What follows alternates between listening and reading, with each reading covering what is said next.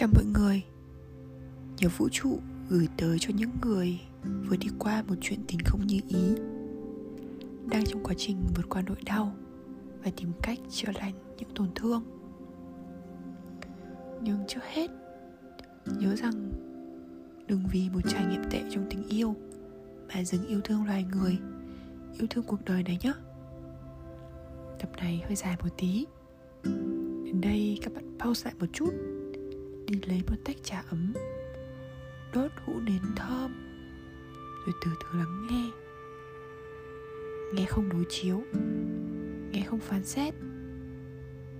Vâng và đây lại là một bức thư của em sang, một thính giả nghe postcard của lê thơ mà mình có kể từ tập trước.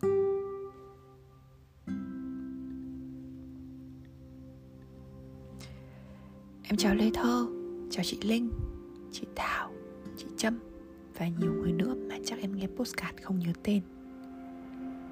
Tuy là mới có gần 2 tháng thôi đó Nhưng mà em cảm giác lần này ghi thư cho Lê Thơ.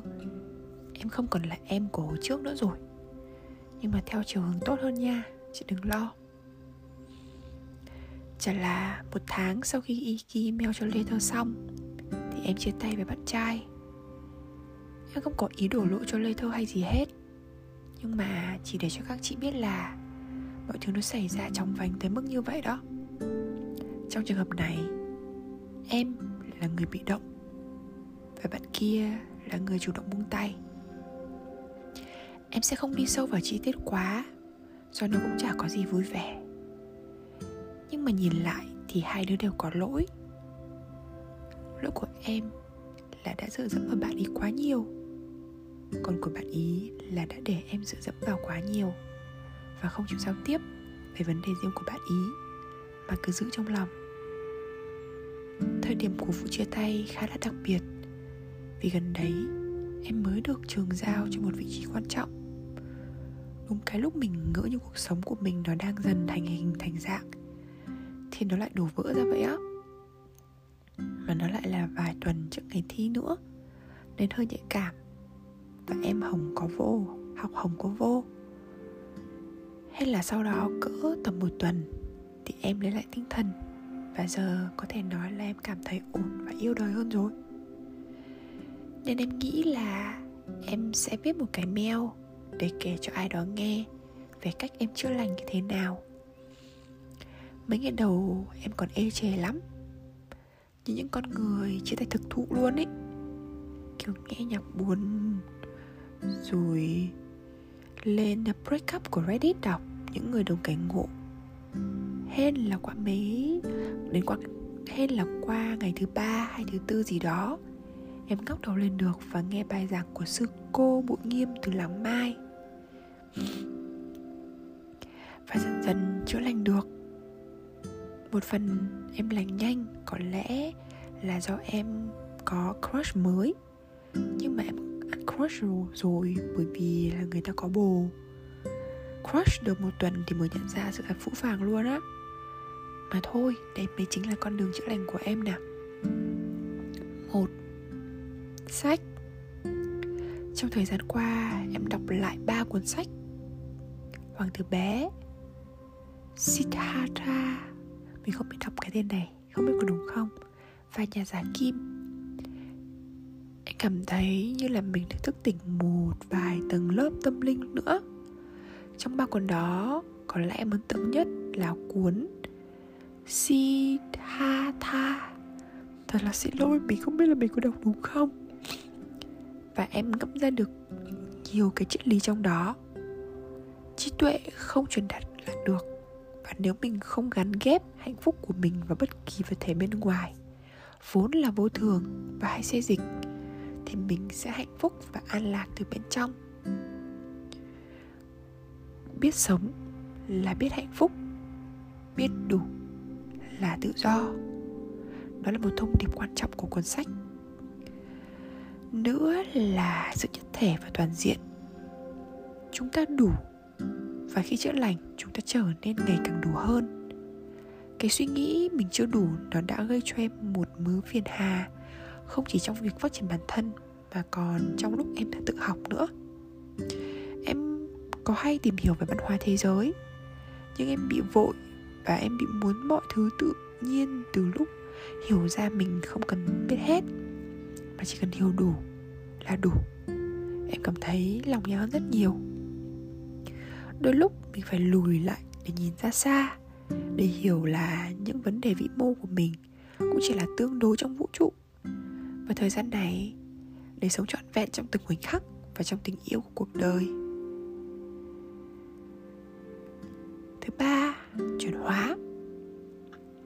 Em không nghe, em không hay nghe thuyết pháp vì nó hay nhưng mà nó chán và buồn ngủ thật sự.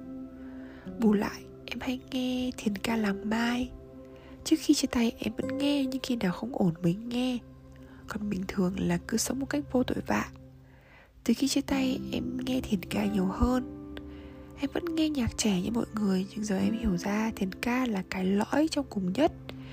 Mà cây mục lõi thì không thể nuôi sống những thứ bên ngoài được. Có một bài thiền ca của làng mai rất hay, tên là chuyển hóa. Chuyển hóa trong đạo bụt nghĩa là mình biến cái rác rưởi của mọi cảm xúc mình trở nên thành một thứ ít độc hại hơn. Mình ôm ấp cái cơn giận của mình, rồi tôi còn quen bạn kia. Em chưa biết cách tự làm vơi nỗi khổ của bản thân. Nên mối quan hệ của tụi em không bắt đầu từ hạnh phúc, mà bị nhấn chìm bởi hỉ nộ ái ố trong cuộc đời. Giờ em mới hiểu vì sao họ bảo là phải biết yêu bản thân trước khi yêu ai khác.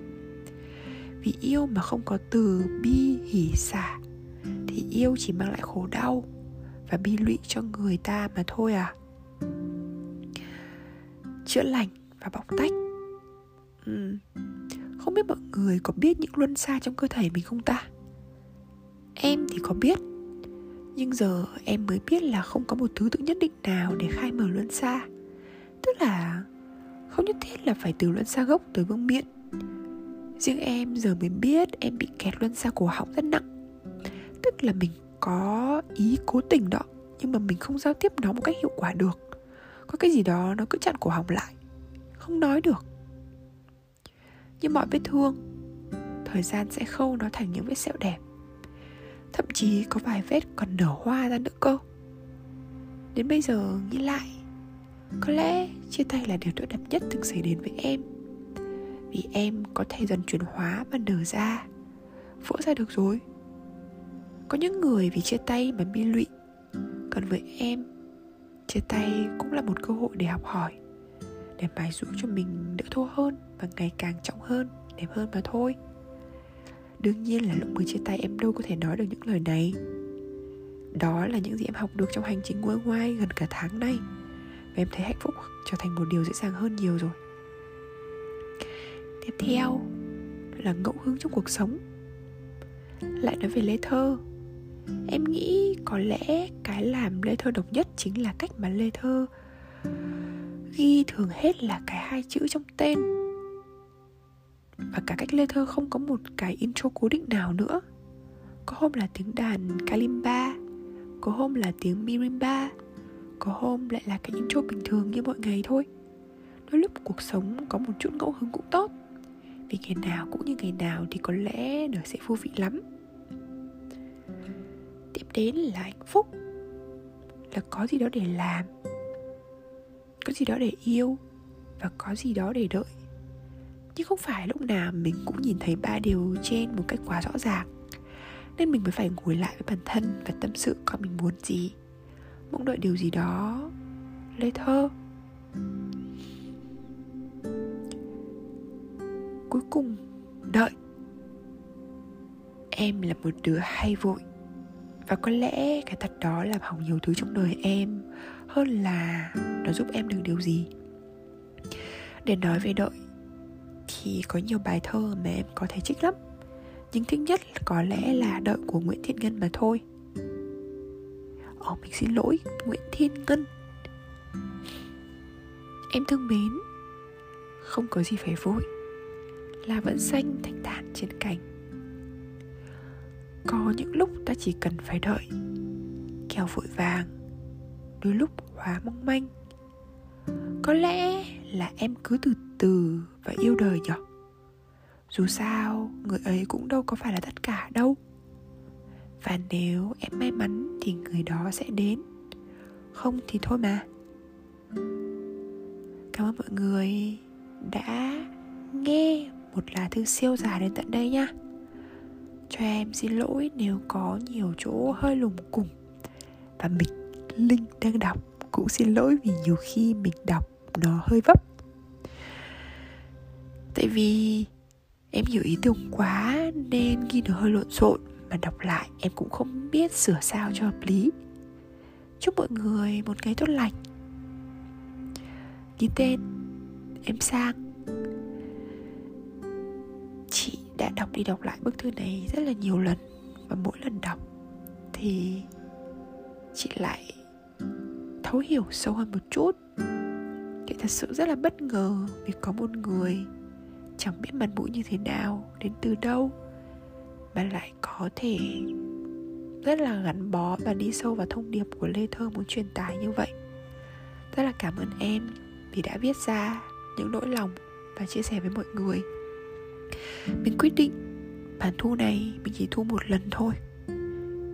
Mình sẽ giữ nguyên những điều không hoàn hảo giống như là cuộc đời này.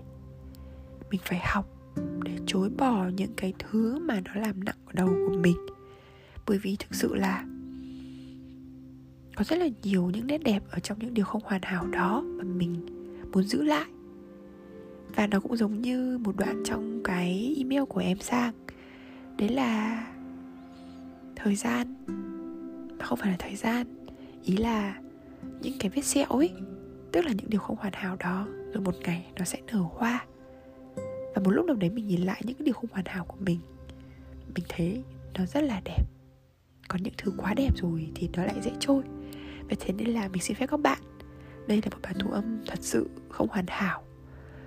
Mình cũng rất là bối rối vì đây là một bức thư tâm huyết của em sang mà mình lại để nó như vậy nhưng mà sang ơi, chị nghĩ là em cũng hiểu mà, đúng không? Cảm ơn em rất nhiều và cảm ơn các bạn đã lắng nghe đến đây. Hẹn gặp lại các bạn ở tập podcast tiếp theo. Bye bye.